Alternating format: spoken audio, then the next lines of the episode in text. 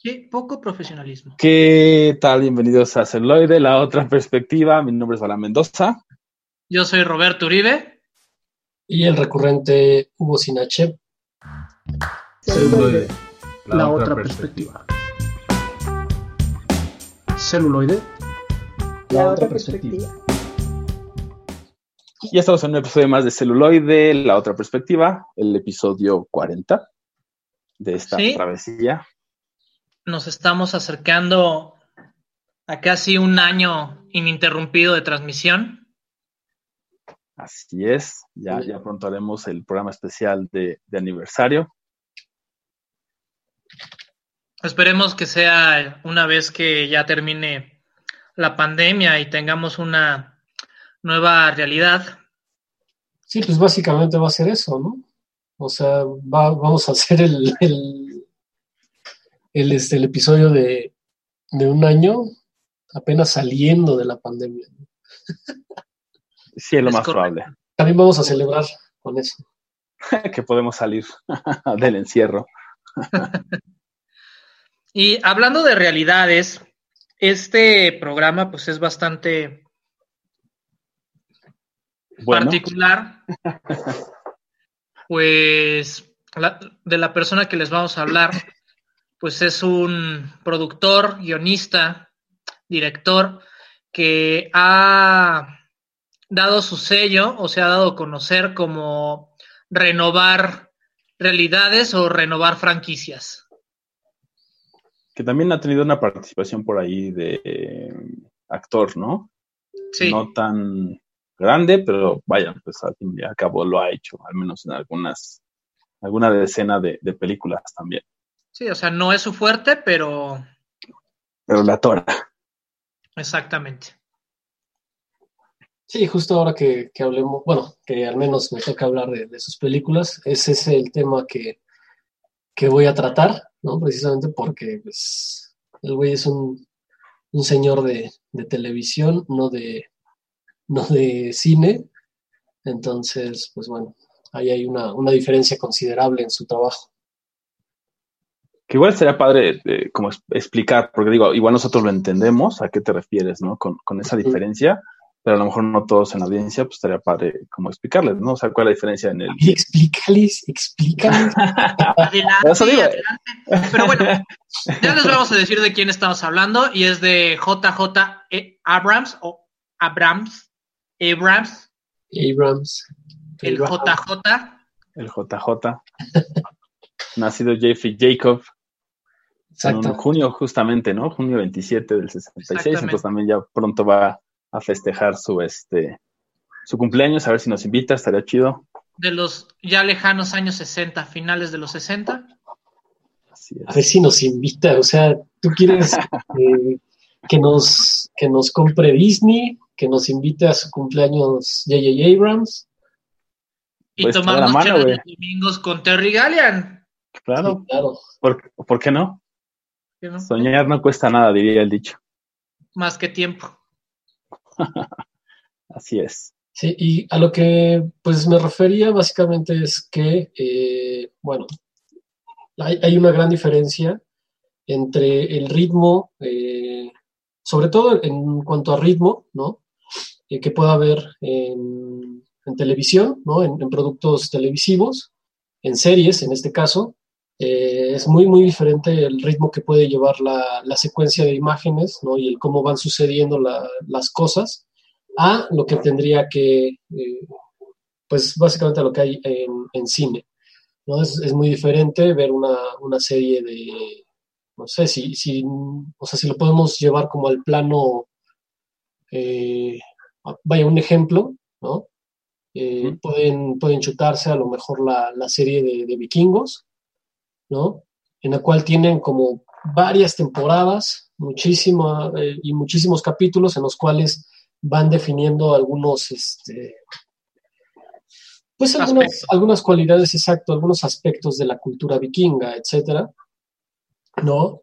Y, y vaya, o sea, ahí tienen, no sé, 40 minutos por capítulo y tienen este, 10 capítulos por, por temporada para, para desglosar cada una de, de esas temáticas, ¿no? Y por ejemplo, hay una, hay una película que se llama eh, el, el busca, ¿qué? Híjole. Nuestro amigo el alemán. No, Pathfinder. Ah. ah Pathfinder. Y justamente habla de eh, los vikingos que, bueno, un vikingo, ¿no? Que llega a, más bien de los vikingos que llegan a Norteamérica. Ajá. Y este, y cómo es como su, su, vida, ¿no? Entonces tiene dos horas para contarnos pocos aspectos de, de, la cultura vikinga y lo que está sucediendo aquí, ¿no? O sea, no, no es como que se tenga toda una temporada y, este, y no sé, 40 minutos por episodio, ¿no? Se tienen dos, dos horas, perdón, eh, aproximadamente una hora y media, de una hora y media a dos horas para explicar todas esas cosas. Entonces, básicamente esa es la, la, diferencia, que hay entre productos televisivos y eh, la cinematografía. Eh, eso al final, pues obviamente, vaya, el ritmo genera ¿no? que se utilicen otros recursos como este, tipos de edición, planos, eh, planos de cámara, incluso recursos este, de, de, efectos visuales, ¿no? Generalmente se utilizan muchísimo más en, eh, pues en un plano televisivo. Sí, sí, creo que también, digo, por eso era importante que, de alguna manera lo describiéramos para la audiencia, porque sí, al final, como dices, ¿no? Pues el tiempo que tienes en una temporada es muy distinto. Y digo, es importante porque al final JJ lo, lo ha hecho ambos, ¿no? Ha hecho eh, películas, ¿no? Ha hecho la cinematografía de una película o largometraje y ha hecho también bastantes series, ¿no? Exactamente. Sí, también los tiempos de grabación y lo que uno puede o no decir en esos tiempos, pues es muy distinto. Y pues bueno, vamos con nuestro primer corte musical y vamos a escuchar algo de las producciones de JJ Abrahams. Del J. Estamos con celuloide, la otra perspectiva.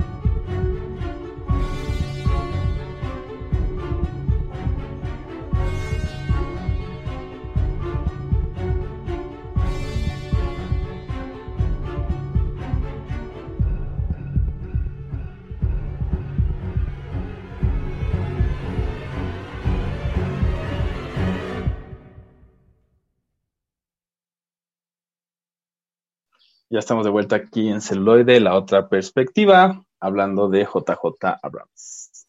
Sí, y lo que acabamos de escuchar fue algo de la serie Fringe, o aquí no me acuerdo cómo le pusieron.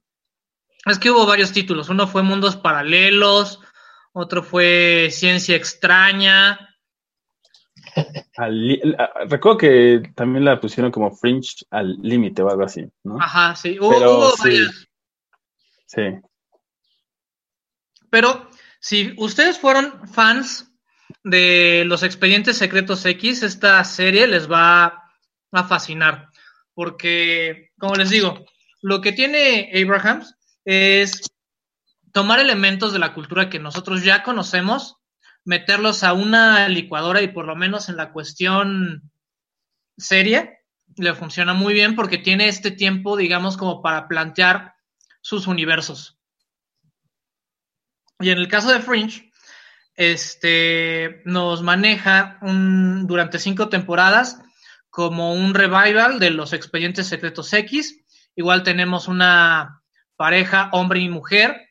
De hecho, es una policía o detective, que si mal no recuerdo, que tiene contacto con un este doctor y con el hijo de este doctor que experimentan con mundos paralelos, con este, física cuántica y todo lo que tiene que ver con ciencia ficción durante cinco temporadas y cien capitulitos. La verdad, a mí me dejó con ganas de más porque el final de la quinta temporada sí es así como de ¿por qué termina aquí? ¿Por qué termina aquí? es como el final de Los Sopranos o algo así, que dices que Exactamente. ¿Cómo? ¿Por qué? No, no, no, no, no hay más, ¿por qué termina aquí este? Entonces no, no les quiero platicar mucho de la serie, pero tanto los efectos visuales como las historias y las tramas están buenos. Cada capítulo tiene, tiene un muy buen argumento.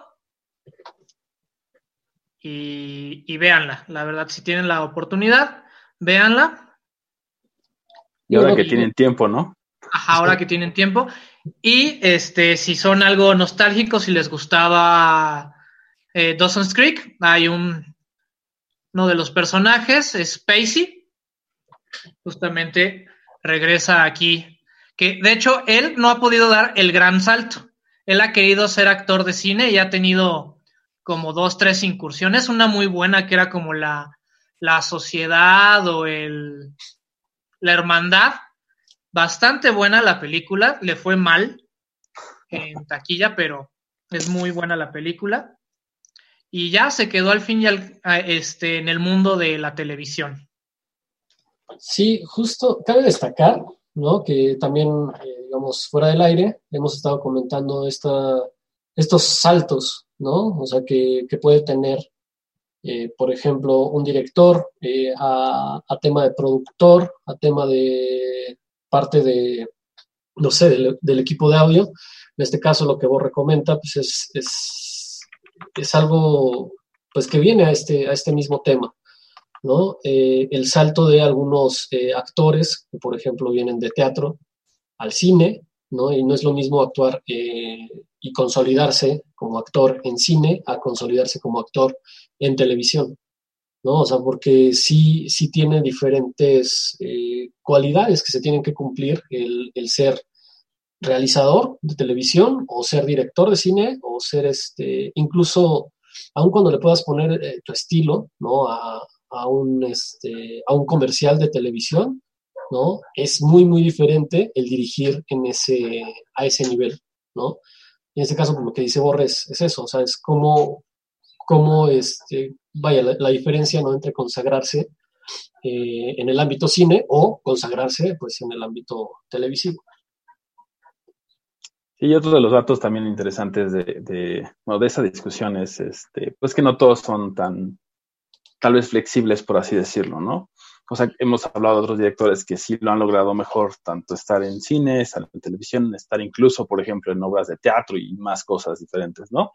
De una forma un tanto más exitosa, pero bueno, no todos, como dices, no a todos se les da esa flexibilidad, igual que los actores, ¿no? Como hemos discutido, otros actores que a lo mejor no tienen tanta flexibilidad y solamente pueden interpretar un, un arquetipo de rol, un arquetipo de personaje y de ahí no lo puede sacar. Hay otros que pueden hacer pues una diversidad de, de personajes y de roles, entonces creo que, al final pues sí depende eh, de eso, ¿no? De, las personas, y pues eh, en este caso pues como dices, ¿no? Eh, hay algunos que no logran hacer como el salto en ese sentido. Otro de los casos curiosos de Fringe, pues justamente de ahí viene su el nombre de la serie, ¿no? Que la división en donde trabajan estos eh, investigadores y científicos es Fringe, que también se refiere como a eso, ¿no? Justamente ese, esas cosas que están en la orilla de la ciencia, de lo paranormal, etcétera, etcétera, etcétera. Y creo que le queda bastante bien el nombre, ¿no? Estaba viendo justamente en Brasil, le pusieron fronteras. fronteras. sí, saludos a Brasil. Saludos a Brasil. A tu Brasil. Eh, eh, otra cosa que hay que destacar es que precisamente en Fringe J.J. Eh, Abrams actúa como, como productor, ¿no? Entonces, de repente, o sea, creo que sí es, es chido, ¿no? a lo mejor dices, güey, tengo dinero y quiero hacer una, un, algo, ¿no? De, de, tal, vaya, pues de, este estilo, ¿no? Unos güeyes que se dedican pues a, esto que se dedican las, las, personas en Fringe. Y bueno, voy a poner mi dinero para que otra persona lo haga, ¿no? Eso a, mí la neta es que se me, se me hace como bastante chido, ¿no? En lugar de eh, de repente pues tú meterte y decir, no, yo quiero hacer todo, yo quiero eh, dirigir esto, y, bueno, pues ahí salen experimentos medios raros, ¿no? Pero cabe destacar que, a lo mejor como productor, eh, Abrams es, muy bueno. Y tiene bastante trabajo también ahí, ¿no? Ahorita lo vamos a ir viendo, justamente en, donde mete esa producción, y que sí se ve, porque, por ejemplo, también otra de las cosas que pasa es que cuando él dirige, por ejemplo, le ha, le ha producido Steven Spielberg, ¿no? Y sí se ve esa influencia eh, en algunos aspectos, ¿no? Cuando un director te produce, como dices, se cambia y solamente hace producción, dice, no voy a dirigir, pero sí te puede dar como esos insights, ¿no? Esas pequeñas cosas que, que pueden hacer que cambie toda la película para bien, ¿no? Exactamente. Sí, y ahora los dejamos con otra de las series y un poco de su banda sonora y regresamos con más celuloide, la otra perspectiva.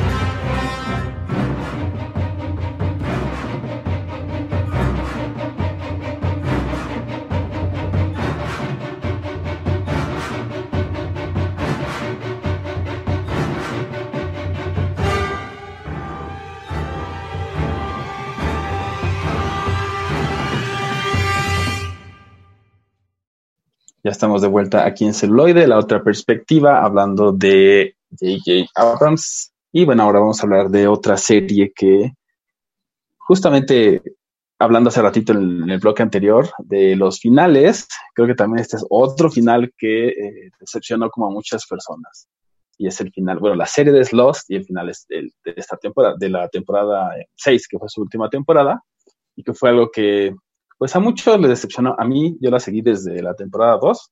Me gustó bastante porque también metí estos elementos, pues, como metafísicos y, cosas así que se me hicieron muy interesantes, combinados obviamente, este, pues, con, con acción o con cosas, como decías, eh, Hugo, pues más televisivas, ¿no? Como más atractivas en ese sentido, precisamente para que no fuera como tan pesado. Pero sí metía como también un poco como lo que hizo después en Fringe, eh, como datos que sí vienen de, eh, de, la comunidad científica. Obviamente no, no viene como todo el estudio, nada más vienen como ciertos datos para que obviamente mantengamos esa, esa atención y también le dé un poco más ese sentido de, de, realismo, ¿no? Como de que no está tan fumado, por así decirlo. Sí. Yo debo de confesar que a mí Lost no me atrapó. ¿No? Así soy, soy único y detergente. Como muchos dicen, no, la verdad es que yo creo que también hubo mucha gente a la cual no le gustó esa, e, esa serie. En lo personal, este, no pude pasar del tercer capítulo y le di varias oportunidades y nada más no pude. Nada más no, no era algo compatible. Ajá, no, no, no fue algo compatible con, con mi persona. Sí, creo que incluso yo recuerdo mucho, digo, yo empecé a seguir como desde la temporada 2 y sí recuerdo que pues muchos amigos y conocidos y demás sí estaban igual muy clavados, pero de repente como en la temporada, no recuerdo si fue la 3 o la 4 que ya metieron como este tema de como eh, física cuántica y cosas así, este, como que ya no, eh, ya dijeron, no, bye, ¿no? Me desconecto, esto ya está muy fumado y mucha gente también como que puso el freno, ¿no? El freno de mano y ya, me, acuerdo mucho de Lost porque justamente los, los mismos productores de Lost eran muy amigos de los productores de Heroes, que era como una especie de serie de tipo X-Men, pero sin toda... Entraste en la cuarta temporada, ¿no? Ajá. y entonces, este, surgió el rumor como interuniversos o interseries porque hasta de repente compartían actores o... Y había guiños de repente en una serie que se replicaban en otras, antes del universo Marvel, DC, o este intento de conectar, digamos, una serie más allá de un spin-off, sino meterlas en un mismo universo, estos fueron como los primeros intentos ¿no? Algunos easter eggs, algunas situaciones se replicaban en una serie y en otra. Sí, eso, eso era bastante divertido de ver, o sea, seguías las dos, pues ver, ¿no? Como esos, como dices, esos huevecillos de Pascua, decías, eso se me hace, ¿no? Conocido y cosas así. Incluso decían diálogos, ¿no? Y decías, espera un momento, ¿no? Eso se me hace muy conocido. Entonces, eso, eso creo que es algo que también está, interesante y que está padre que, pudieron hacer, como dices, antes de, del universo Marvel o de estas como más sagas muchísimo más grandes.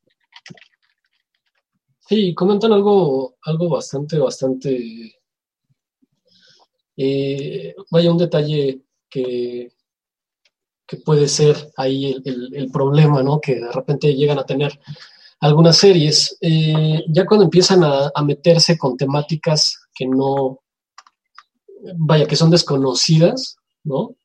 O sea, porque a, lo que voy es, por ejemplo, si hacen o si en algún momento se llega a hacer eh, una, serie con temática de, hospitales, ¿no?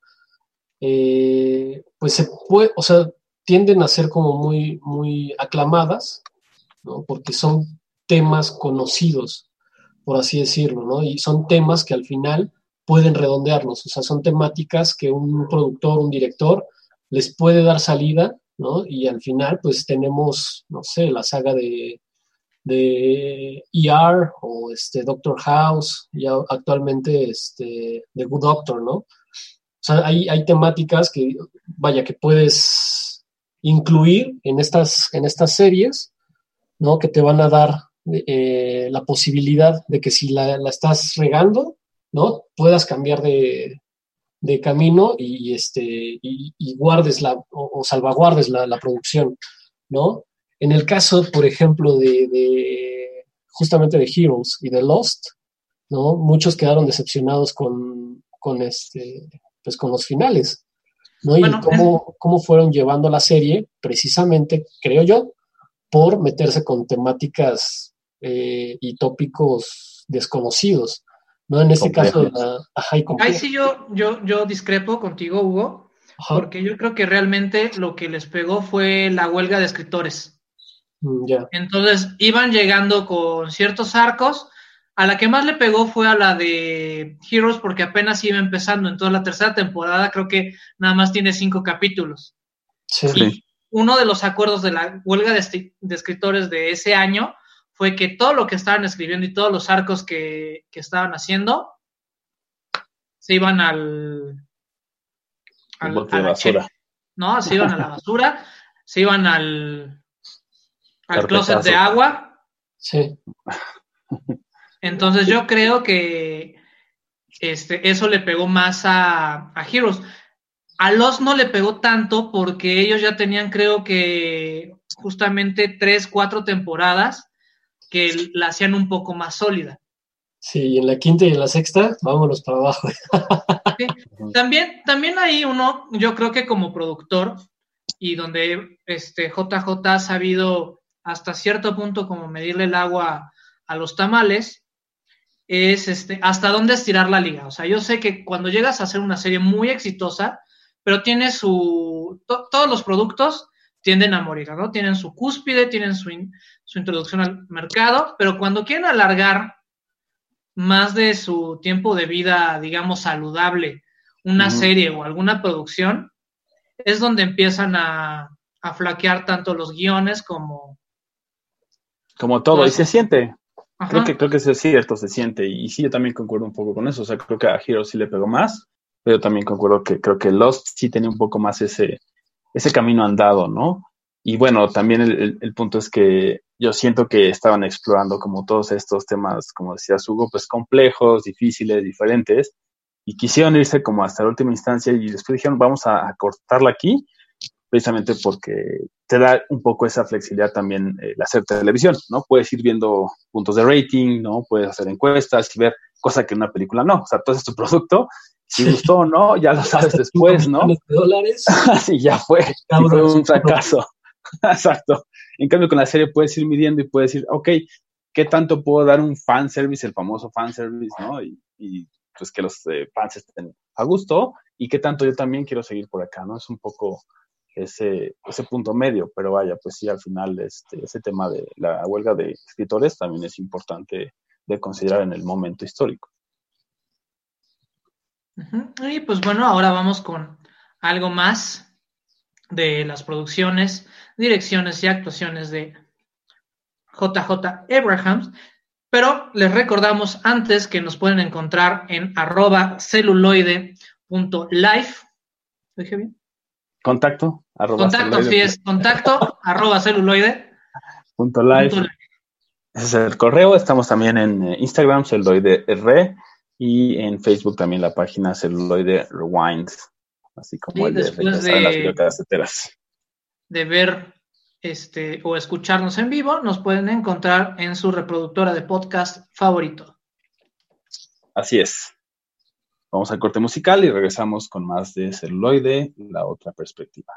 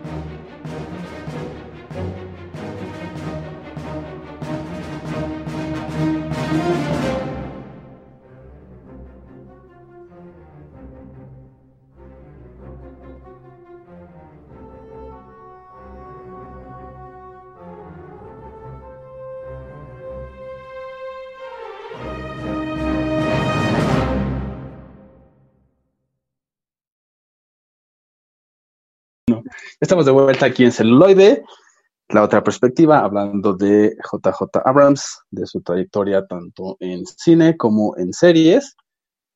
Y bueno, en este bloque aprovechamos para presentar a una nueva integrante del elenco de celuloide. Y bueno, su nombre es Gia y va a estar con nosotros en las futuras emisiones. Entonces, no sé Hola. si decirle algo a la audiencia acerca de JJ Abrams, de su trabajo y o de su papel como director, productor. Bueno, sobre JJ Abrams, yo creo que lo que más he visto han sido las películas en las que ha hecho participación, ya sea como actor, bueno, apariciones, ¿no? Guionista, productor y director. Las series, la verdad es que no, no les he prestado mucha atención por el momento. A diferencia Pero- de, de Hugo. Exacto, que, que sí, que he escuchado que sí ha- eh, le ha puesto mucho, mucha, mucho interés a las series de J. Abrams. Me parece muy interesante, la verdad, el personaje que es el, se encarga de muchísimas cosas, tiene un talento increíble, aunque sí hay flaquezas, ¿no? En, en su papel como director, al menos en las últimas películas como son en las de Star Wars. No, basi- bueno, creo que una de esas flaquezas, y lo comentábamos al principio de, de la transmisión, es justamente esto, ¿no? Pasar de, eh, de ser productor televisivo, sobre todo, este, porque no, o sea, no dirigió como muchas cosas en televisión, eh, dirigió un par de episodios en The Lost, ¿no? Pero, o sea, él se, él se dedica más a la producción, ¿no? Y justamente creo que una de esas, de las flaquezas es llegar de, producción televisiva a dirección cinematográfica, ¿no? O sea, porque pensando, yo creo, digo, eh, que, que es, que es algo similar, ¿no?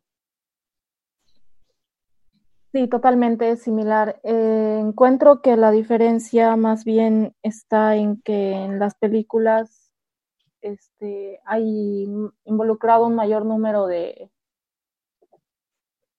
eh, ¿cómo decir?, de personas que tienen que estar atentas al trabajo y además se llevan menos tiempo. Y supongo que las dificultades son mayores.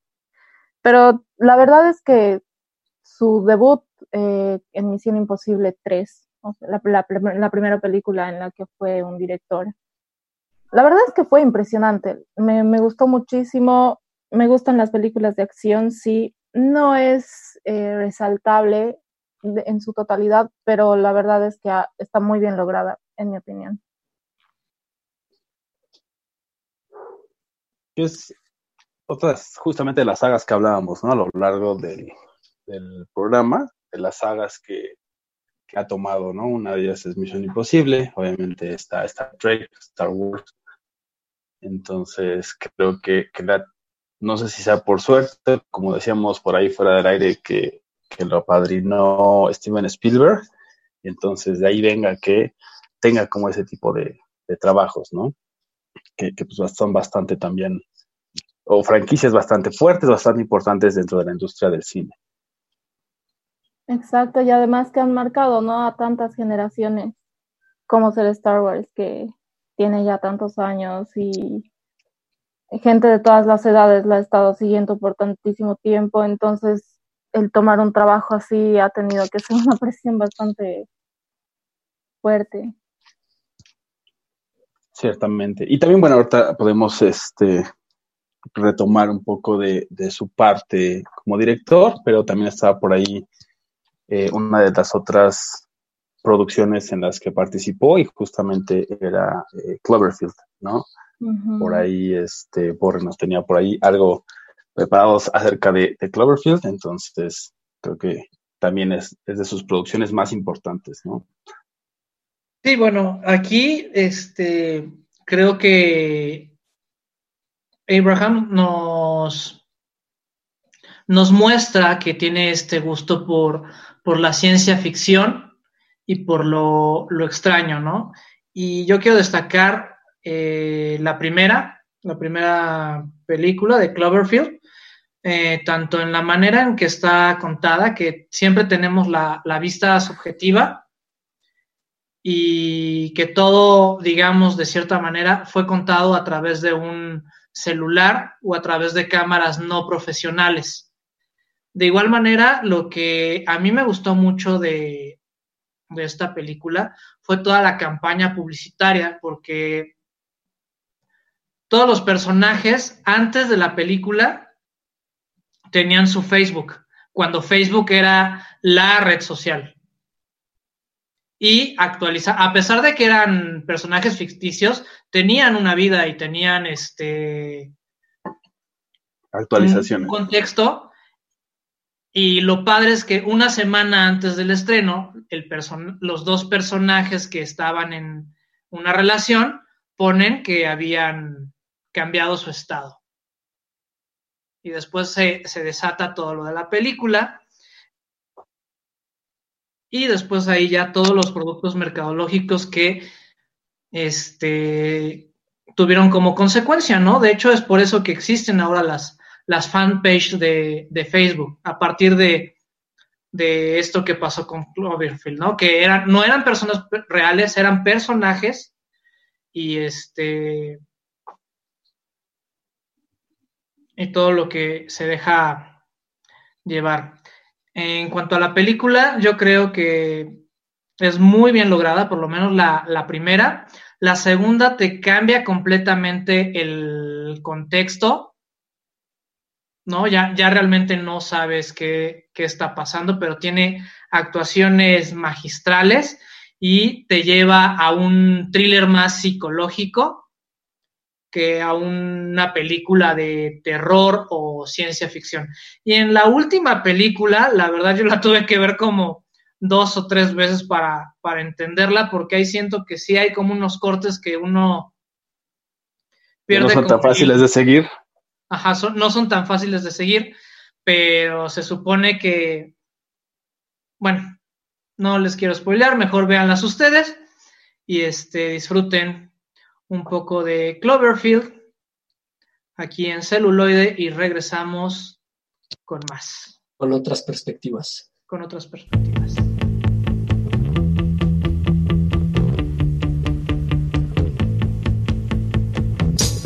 Children behave. That's what they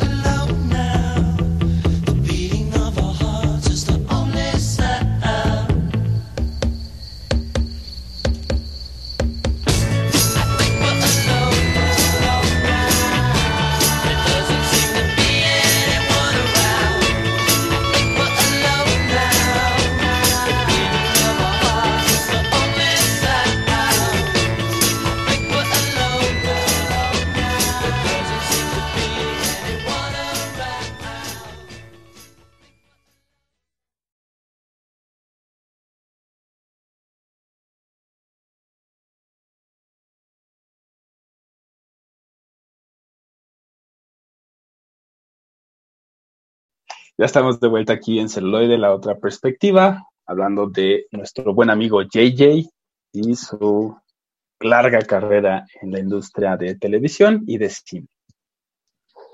Así es, y pasamos precisamente a, eh, a uno de sus trabajos ya eh, en cine como tal. Eh, es su segundo largometraje. El primero, de hecho, es Misión Imposible 3, donde todavía no vemos como los dotes o, o más bien la- el gusto por, por la ciencia Con la ficción. falta de. Vamos, Hugo, dilo. Sí, ¿Quieres decirlo? Dilo. No, a lo a lo que me refería es todavía en Misión Imposible todavía no vemos eh, como mucho de, de- de su gusto por la ciencia ficción. En esta segunda película, que es eh, Super 8, sí lo vemos, ¿no? Y se junta con, con alguien eh, que ya tiene una, una carrera sobre ello, es Steven Spielberg, ¿no? Lo apadrina. Y, y bueno, o sea, el resultado de Super 8 es una película de ciencia ficción de un extraterrestre, ¿no? Eh, y, y de unos niños que, que- obviamente están, están grabando un, un cortometraje. Eh, y bueno, se- el, el- el- el alien, el extraterrestre, pues es el que llega, ¿no? Y al final, digamos que la película es básicamente una, una copia un poquito más tecnológica de, de ET o de ET, ¿no? Eh, poco menos dramática, es más este, de, de acción, ¿no? El resultado es bastante, bastante bueno, pero creo yo es más por la, por la injerencia que tiene como productor el buen Steven Spielberg, ¿no? Después ya vemos un trabajo de, de Abrams, pues un tanto extraño, ¿no? Va- vamos a, pasar a ese, a ese tipo de trabajos en, en siguientes cortes. Sin embargo, bueno, eh, yo quiero hablar muchísimo, muchísimo más, más, más que de la película, hablar de la, de la persona de Abrams, ¿no? Que es, eh, es hijo de dos productores, ¿no? Y está en la meca de- del arte estadounidense, que, bueno, nace en, Nueva York. Entonces, pues bueno, de ahí podemos, podemos darnos un poquito, podemos tener la perspectiva, ¿no? Que, que a lo mejor él tuvo de, de pequeño, ¿no? O sea, su, su vida la ha pasado en, pues en, en televisión y en, en cine, ¿no? O sea, rodeado por, eh, por esta situación. Y pues obviamente dijo, de aquí soy, ¿no? Así como de, mamá, entonces, ¿qué hace un productor? Nada, y te llevas todo el crédito. Exactamente. Sus papás son productores, o sea, su papá es productor de, de televisión y, este, y su mamá es productora ejecutiva. Entonces, creo, digo, sin, sin satanizarlo y sin, sin o sea, querer llegar como a, a ese punto, se me hace el, el- niño, ¿no? O sea, que, que sus papás tenían la lana y ¿qué vas a querer estudiar, mijo? No, pues algo de cine, ¿no? Ahí está, mijo, ¿no? Su dinero. Y obviamente, pues teniendo el dinero, puedes cumplir como varios, varios caprichos. Se me hace, o sea, J.J. Abrams se me hace ese tipo de figura, ¿no? O sea, que sin, a lo mejor sin tener el don, eh, pues pudo cumplir sus sueños porque, eh, pues obviamente sus papás tenían el dinero y, y- y actualmente, o sea, como productor es muy bueno, ¿no? O sea, como productor, o sea, dando dinero a buenas producciones es muy bueno, pero como director no lo es tanto, ¿no? Incluso, eh, y digo, en, en Super 8, reitero, creo que se ve más bien la, la mano, no de dirección, pero sí de, de producción por parte de, de Steven Spielberg, ¿no? Y, y- y la dirección que pueda llegar a tener Abrams, pues ya la veíamos un poquito, ¿no? O sea, como, como cabeza de equipo, ya veíamos que, que le gustaba utilizar mucho los flares, ¿no? Eh, no entiendo, ahí no, no entiendo por, como por qué se le ocurrió esa grande, grande idea, eh, pero, pero a partir Porque de puede. Sí, exactamente. Porque Ve- ¿Ves cómo sí está como argumentada mi, mi idea? ¿No? O sea, es, es eso, ¿no? O sea, pues tengo el dinero, quiero Tengo los contactos. tengo claro. contactos, voy a ponerle unos flares. Oye, pero es que eso no, no me importa. O sea, No importa. me respalda Steven Spielberg, ¿no? Le voy a poner unos bonitos flares porque así me lo imaginé yo, porque así lo soñé yo, ¿no? Y bueno, no le dio, afortunadamente no le dio al traste a esa película, ¿no? Es, es un resultado muy bueno. Sin embargo, bueno, después viene eh, la, la película de, de Star Trek, que fue controversial precisamente por eso, ¿no? O sea, salieron varios memes acerca de, por ejemplo, Michael Bay, ¿no? Que no puede haber una película de Michael Bay sin explosiones, ¿no? Sí.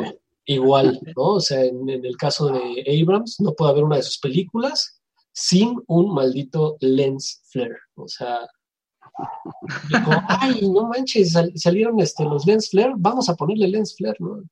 Me enamoré de ellos. Sí, que, que, por ejemplo es un recurso televisivo muy padre, ¿no? Reitero, ahí es donde uno se da cuenta que es como La escuela. exacto, ¿no? O sea, de, de dónde viene. Es, es un recurso televisivo muy, muy chido, ¿no? Pero pues obviamente creo que no, no, no alcanzó a diferenciar en su momento, eh, pues esto, ¿no? O sea, antes trabajaba en televisión, ahora ya estoy en cine. Y el lenguaje cinematográfico te exige otro, otro tipo de cosas, ¿no? Que utilices otro tipo de recursos eh, que no sean televisivos. Entonces, pues ahora nosotros nos vamos a poner un poco más exigentes y nos vamos a ir a un corte musical. Que también tiene el Ajá. Sí, exactamente. Y regresamos con más perspectivas, con más lance eh, más dimensiones paralelas, más eh, renovaciones de franquicias y mucho más celuloide la otra perspectiva.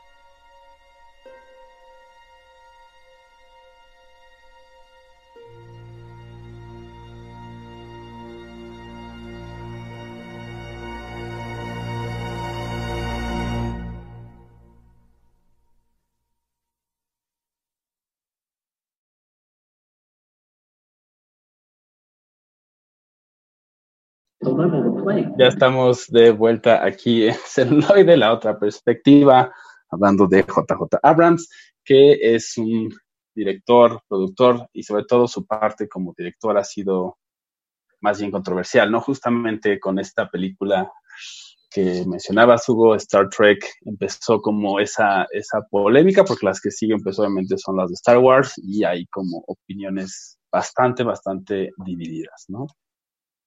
A mí, en lo personal, me gustaron las dos de Star Trek. Sí, vaya, el, el- el tema, creo yo, y no es, no es totalmente que, que las películas sean malas, ¿no? Pero uno sí se puede dar cuenta de que la utilización de recursos eh, no es la más favorable, ¿no? Y eso es lo que se le criticó, pues, pues bastante. Sobre todo esta utilización de los, de los, pues de los destellos de luz, ¿no? Como si el- las aberraciones de, de lente, ¿no? Que justamente son lo, lo que nombramos como lens flare, ¿no? Para, las, para la audiencia que, que a lo mejor no está como... Tan versada. Exacto. Eh, es una aberración de lente, ¿no? O sea, lens flare, que causa un, un destello de, de varios, eh, de algunos colores, ¿no? Es justamente lo que, lo que implementó, eh, pues, Abrams en, sus películas. Las películas, vaya, no, no creo que estén mal, mal dirigidas, ¿no? Como tal. Son buenas películas, son buenos resultados. Sin embargo, creo que él como, como cabeza de, pues de equipo, ¿no? Como el director, eh, le, pudo, le pudo haber dado eh, como- no sé, otra, otra perspectiva. Ahora sí que, que otra perspectiva. Como celuloide. Exactamente. Como, como nuestro celuloide, la otra perspectiva. Eh, creo que pudo haber hecho uso de otros recursos más cinematográficos, menos televisivos, y el resultado hubiera sido eh, bastante, bastante mejor, menos controversial, y, este, y bueno, eh, justamente de, la película de la que, que hablamos, eh, es Star Trek Into Darkness, que es la, la segunda, ¿no? que él dirigió de, de esta saga. Anteriormente había dirigido Star Trek, eh, después dirigió esta, que es Star Trek Into Darkness, y le hizo, ahí, ahí podemos ver un poquito más de su trabajo ya como director y, y como, como una persona un poquito más responsable, por así decirlo. Sí, sí, sí, o sea, Star Trek la, la destruyeron precisamente por este tema de, de las, de las aberraciones de lente, de los lens flare, y dijo, bueno, vamos a, eh, vamos a hacer a un lado un poquito esta, esta tecnología. A mí me gusta mucho, pero bueno, vamos a hacerle caso al público, ¿no? Y las, o sea, redujo en un, en un 80%, yo creo, la, la utilización de, de este recurso y ya podemos entonces ver más su trabajo como, eh, como director, ¿no? Eh, Yo, yo creo, Hugo, que a ti te van a gustar los capítulos de Soul Park que le dedican a JJ, porque son tres o cuatro capítulos donde al principio lo mandan a renovar el himno nacional de los Estados Unidos, porque a la gente ya no le estaba importando. Entonces, pues todo mundo esperaba este pues la gran revelación, la gran la gran movida, o sea, porque él era reconocido, ¿no? Por renovar grandes franquicias y darle este rejuvenecerlas, ¿no? Ajá, rejuvenecerlas. Y también estaba este el problema de que un este un jugador de americano se hincó en, en forma de protesta. Entonces tenían que evitar que la gente siguiera pensando que si uno se hincaba o que no se levantaba al momento de dar el himno nacional, este, estaba protestando. Entonces ya cuando llega la gran renovación, pone el mismo himno nacional que siempre se había escuchado y al final lo que dice es, no importa si estaba sentado, parado, acostado, ya no puedes protestar. Mi renovación es, no importa la posición en la, en la que en la que tú estés, siempre vas a honrar el himno nacional. Sí. Sí, me los, me los voy a aventar. Eh, hace mucho que no veo South Park. O sea, me aventé las Y primeras. también a nuestra audiencia se los recomiendo Sí. Ahí para que vean un poquito más del humor ácido con el que pueden llegar a tomar alguno, algunos de los personajes, en este caso J.J. Abrams, pero pues también han, han metido a la, pues a la saga de, capítulos de, de South Park, han metido a varios otros personajes de, de quien obviamente toman este tipo de, pues de, de detalles, ¿no? Que han tenido a lo largo de su vida y los, los satirizan de una manera muy, muy ácida.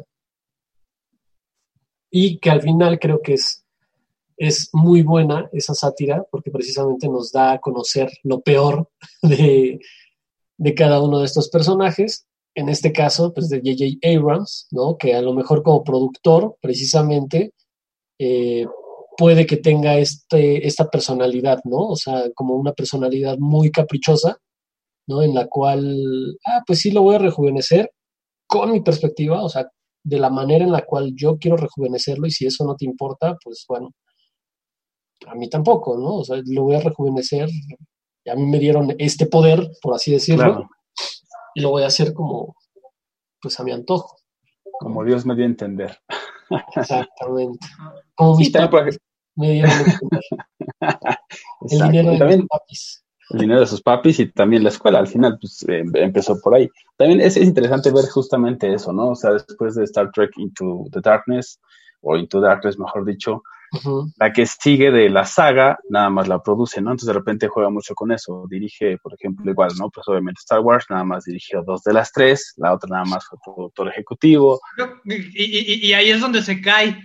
O sea, si él hubiera dirigido las tres, posiblemente hubiéramos tenido un. Pues Hubiéramos esa tenido es, como otra vez el episodio 4, 5 y 6.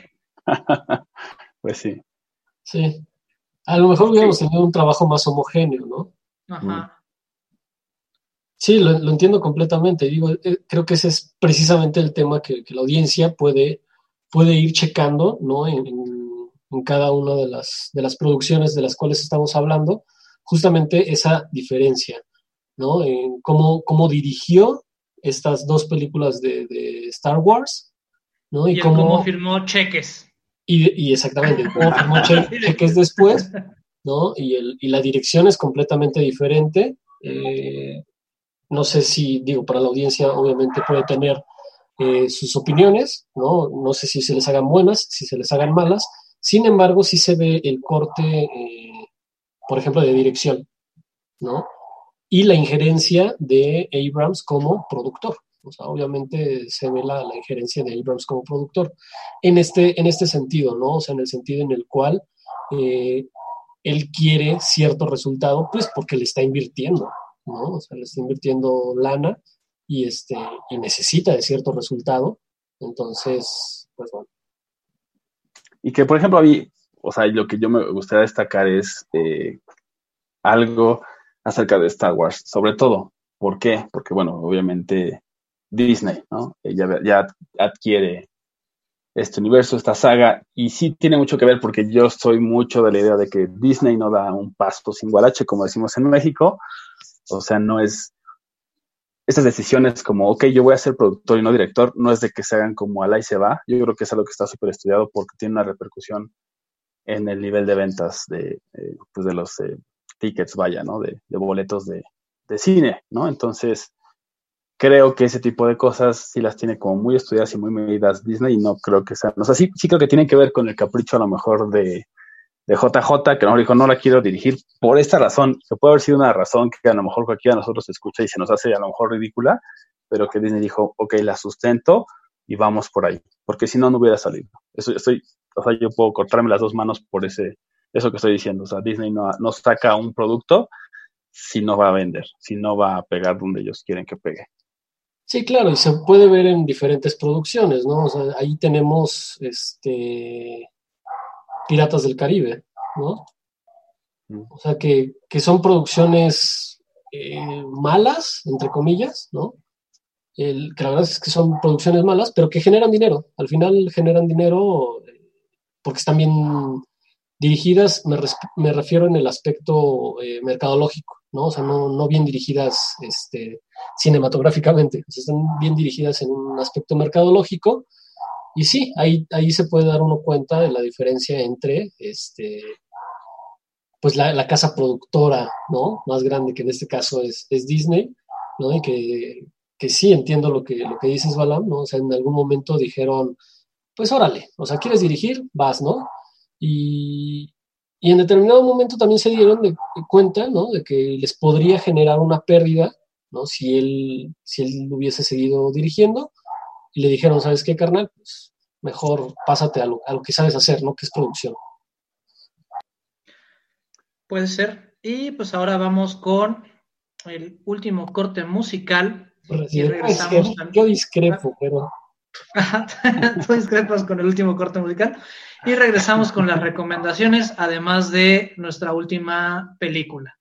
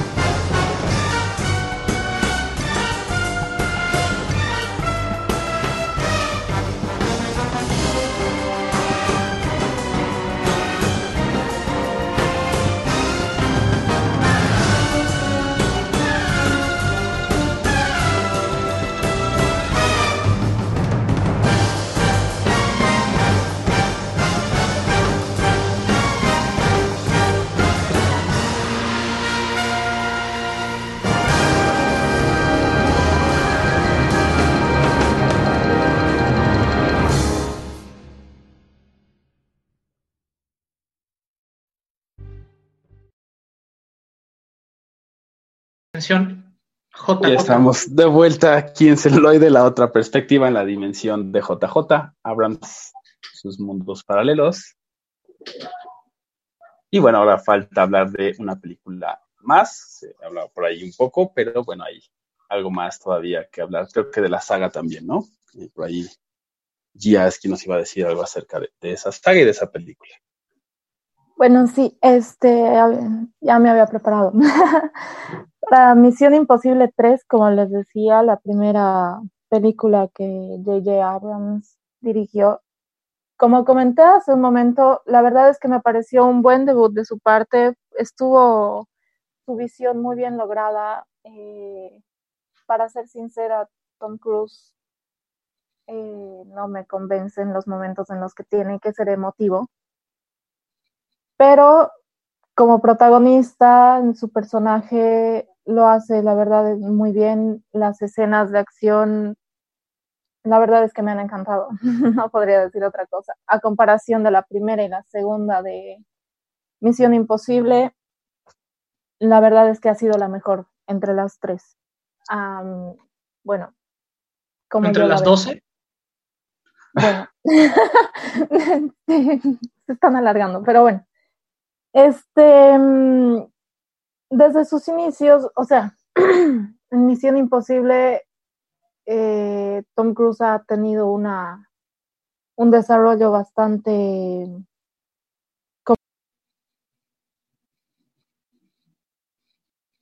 Creo que se cortó la comunicación con Gia. Sí, Sí. tuvimos ahí un...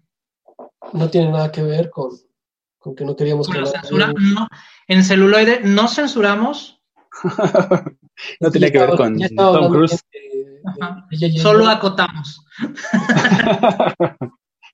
sí, por ahí, este, eh, bueno, algún, algún este, previsto, ya saben, las comunicaciones, con eso de que ahora todos estamos en casa, pues también llega a haber como más problemas técnicos, ¿no?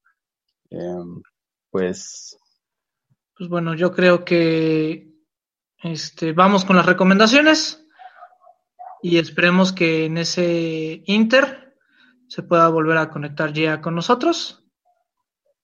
Eh, de mi parte, yo les voy a recomendar la serie de Alias, que es, digamos, uno de los primeros trabajos como productor en tele del señor JJ y se refiere a una división de la CIA en la cual se dedicaban a hacer el trabajo sucio, ¿no? Hasta trabajar con, con dinero negro, hasta tratos con narcotraficantes y todo en una especie de juego de contraespionaje. Sí, por mi parte yo les quiero recomendar que hagan, que hagan este ejercicio, ¿no? De ver, Ah, lo que hagan ejercicio todas las mañanas. que hagan ejercicio todas las mañanas. Hay por ahí un, un trabajo producido por J.J. Abrams, que es de, de Zumba y así. buenísimo. En realidad Reno- re- re- revitalizó el, el- la manera de le, le puso Lens Flare así a las puso aberraciones a, a cuando haces este pilates o, o zumba. Ya con eso, ahí está su, su trabajo. No, en realidad lo que les quiero recomendar es que hagan este, este ejercicio de ver eh, Star Trek, eh, el, digamos el reboot ¿no? de Star Trek, que dirigió J.J. Abrams, y después eh, vean Star Trek Into Darkness bajo, esta, bajo esta perspectiva ¿no? de, que les comentábamos acerca de pues obviamente el público, la- las personas que, que vieron la primera película de, de Star Trek, eh, obviamente la, la criticaron bastante por la, el uso excesivo de estas aberraciones eh, en el ente, ¿no? Eh, obviamente eso lo, lo vio la, digamos, la producción y y yo creo que le dieron su, su jalón de orejas a, a Abrams. Y bueno, Yo por mi- veanlo ah, bajo esta perspectiva, perdón, perdón, perdón. Adelante, adelante. Eh, sí, bueno, bajo esta perspectiva, o sea, como, como la audiencia también de repente llega a tener pues, pues poder, ¿no? Sobre, sobre el resultado de algunas películas. Y como decíamos, ¿no? Es eh, también parte de, de ese eh, ir y venir, digamos, ¿no? Entre una producción de cualquier tipo, pero pues también las películas no por ello están exentas, o sea, no porque las series, por ejemplo, sean más dinámicas en ese sentido, o más medible que tanto gustan, eh, pues las películas no quedan exentas, ¿no? Al final sí es algo que tienen que, que medir. Yo por mi parte les quiero eh, recomendar la serie de Westworld, igual aquí es de su trabajo como productor, es una serie que es eh, distópica, pero que también es un western, ¿no? Entonces tiene como esos elementos bastante interesantes, eh, un arco dramático bastante también profundo, entonces creo que es bastante buena y como decimos, ¿no? Aquí vemos justamente lo que más eh, lo que, lo mejor dicho, lo que mejor hace, ¿no? Que es producir, que es como llevar ese otro carril, por así decirlo, eh, que también es bastante importante, ¿no? En, las en las producciones, hablando más bien de las obras, ¿no? Ya sean de televisión o de cine. Sí, y pues bueno, en nombre de GIA los mandamos despedir. Lamentablemente la tecnología se interpuso. Sí. Este, yo soy Roberto Uribe. Recurrente Hugo Sinache. Yo soy Bala Mendoza y esto fue Celuloide, la otra perspectiva. Gracias y hasta la próxima. Celuloide. Celuloide. Celuloide. La otra, la otra, La otra La otra perspectiva.